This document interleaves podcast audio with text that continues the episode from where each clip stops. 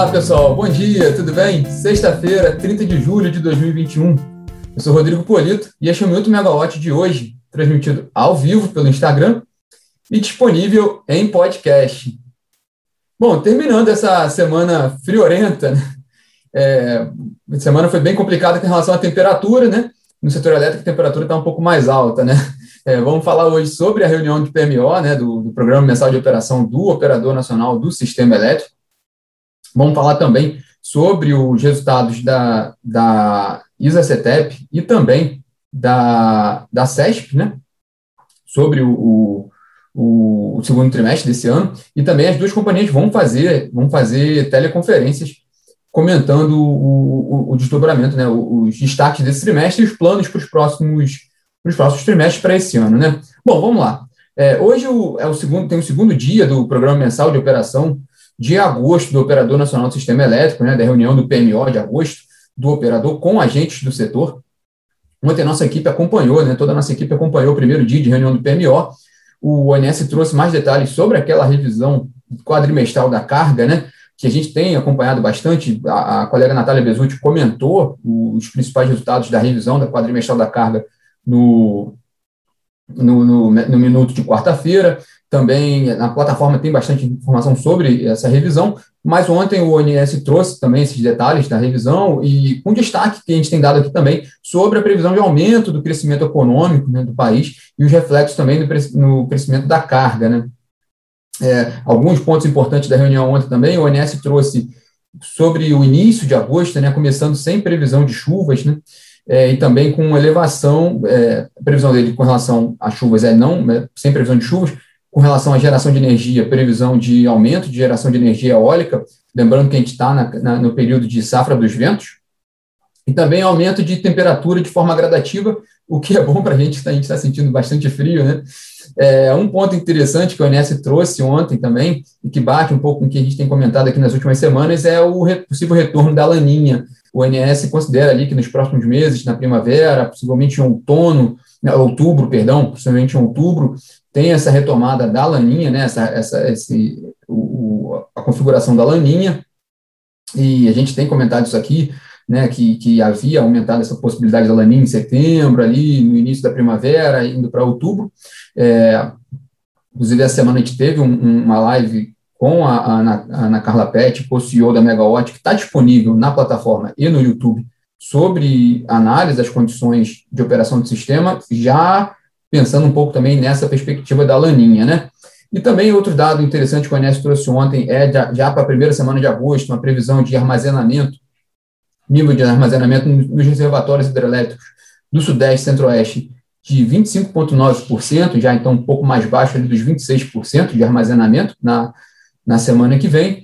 Uma, e fechando, falando sobre carga, né, que a gente comentou um pouquinho aqui, previsão de crescimento de dois vírgula oito por cento da carga em julho, em relação a julho do ano passado, abaixou um pouquinho, né, porque chegou a, chegou a prever um, um crescimento da carga em julho de quatro por cento, em relação a julho do ano passado, depois foi ajustando um pouco mais para baixo, fechando aí com essa previsão de dois vírgula oito por cento, muito também pela temperatura que a gente tem observado, essa queda de temperatura, né?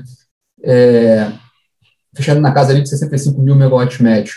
Para setembro, para agosto, né, já tem uma previsão ali de sessenta e sete vírgula cinco, sessenta e sete vírgula seis mil megawatts médios, o que seria um crescimento de quatro vírgula seis por cento em relação a agosto de dois mil e vinte, e para setembro, sessenta e oito vírgula três mil megawatts médios, que fica ali na casa de zero vírgula seis por cento em relação a setembro do ano passado. A previsão de crescimento anual, né, no, no Sistema Interligado Nacional, na casa de três vírgula sete por cento, ante aqueles três vírgula dois por cento da primeira revisão da carga, né? É, o O N S também comentou ontem, e tem, tem também matéria sobre isso, feita pela colega Camila Maia, da, da, do, nessa reunião do P M O ontem, o, o O N S comentou sobre, sobre aquela possibilidade de flexibilização dos critérios de segurança do sistema para ampliar o, o limite de intercâmbio, né, ampliar o, o, o, o volume de energia que pode ser exportado do norte, nordeste para o sudeste. A gente comentou isso no início da semana, porque o Luiz Carlos Ciocchi, diretor-geral do O N S, havia, havia sinalizado com essa, possível, com essa possibilidade. O O N S retomou esse tema ontem na reunião e indicou que isso deve ser aprovado pelo Comitê de Monitoramento do Setor Elétrico na próxima semana. Tem aquela reunião ordinária do C M S E na semana que vem. Com, com, com, com, essa, com essa aprovação, aumenta, né, é, é, flexibiliza esses critérios de segurança, aumenta, na prática, o volume de energia que pode ser exportado do Norte e Nordeste para o restante do país. Essa mudança deve ser incorporada a partir do P M O de setembro, né? Bom, vamos... Tem um comentário aqui do, do Luiz Guilherme também, né? O O N S apenas não quis indicar o volume desse ganho na exportação do Nordeste. Verdade, Luiz.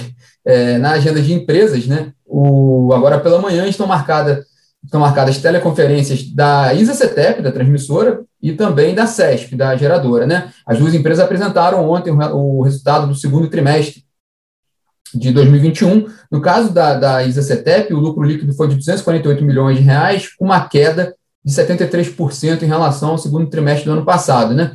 Provocado principalmente por efeitos não recorrentes. Um destaque positivo é que a companhia aumentou os investimentos no, no, na primeira metade desse ano em treze por cento para seiscentos e trinta e cinco milhões de reais. Já a C E S P, ela registrou um prejuízo de dezoito milhões, é, revertendo um lucro que havia obtido no ano passado.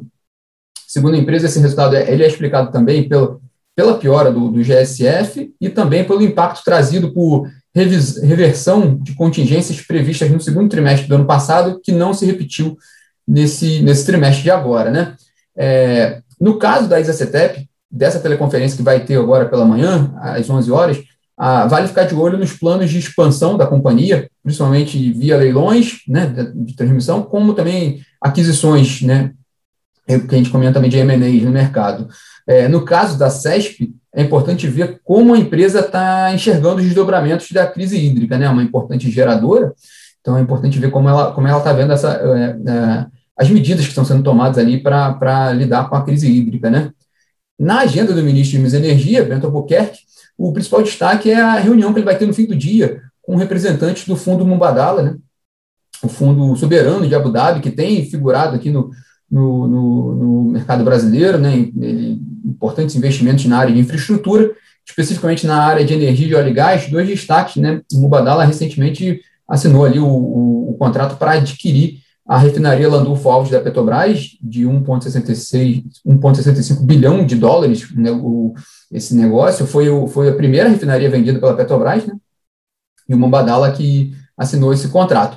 E também na, na área de energia, essa notícia que se veio recente, né? Que, que um, o, a Renova Energia aceitou a proposta do Mubadala por, por, pela participação de cinquenta e um por cento que a empresa tem na, na Brasil P C H, que possui treze P C Hs, só que como, esse, como a Renova Energia está num processo de recuperação judicial, essa participação ela é colocada num leilão judicial e que está previsto para dezesseis de agosto, também tem a matéria da Camila Maia na plataforma, e aí a, a, a, o Mubadala ele pode igualar ou subir, né, essa proposta em relação a outra proposta que venha a surgir nesse leilão.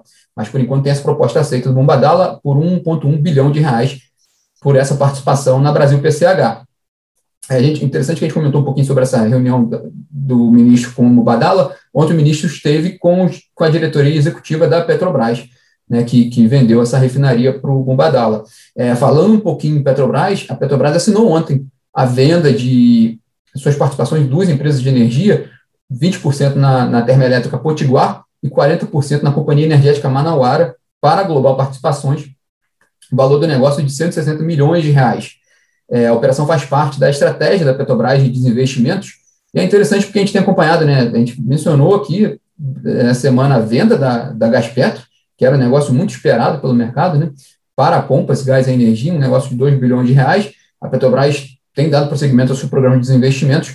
Recentemente, ela saiu da, do, da B R Distribuidora, né, que foi, talvez são os dois principais negócios de um programa de desinvestimentos da Petrobras mais recente. Se a gente incluir também a, a refinaria, então seriam os três, né, a, a, a refinaria Landulpho Alves, a saída da B R Distribuidora, e também a venda da Gaspetro, de três destaques do programa de investimentos da Petrobras, que pretende levantar entre vinte e cinco e trinta e cinco bilhões de dólares até dois mil e vinte e cinco, com venda de ativos, né? Bom, pessoal, esses são os destaques dessa sexta-feira. Tenham todos um ótimo dia e um ótimo final de semana. Até lá, até a semana que vem. Tchau, tchau.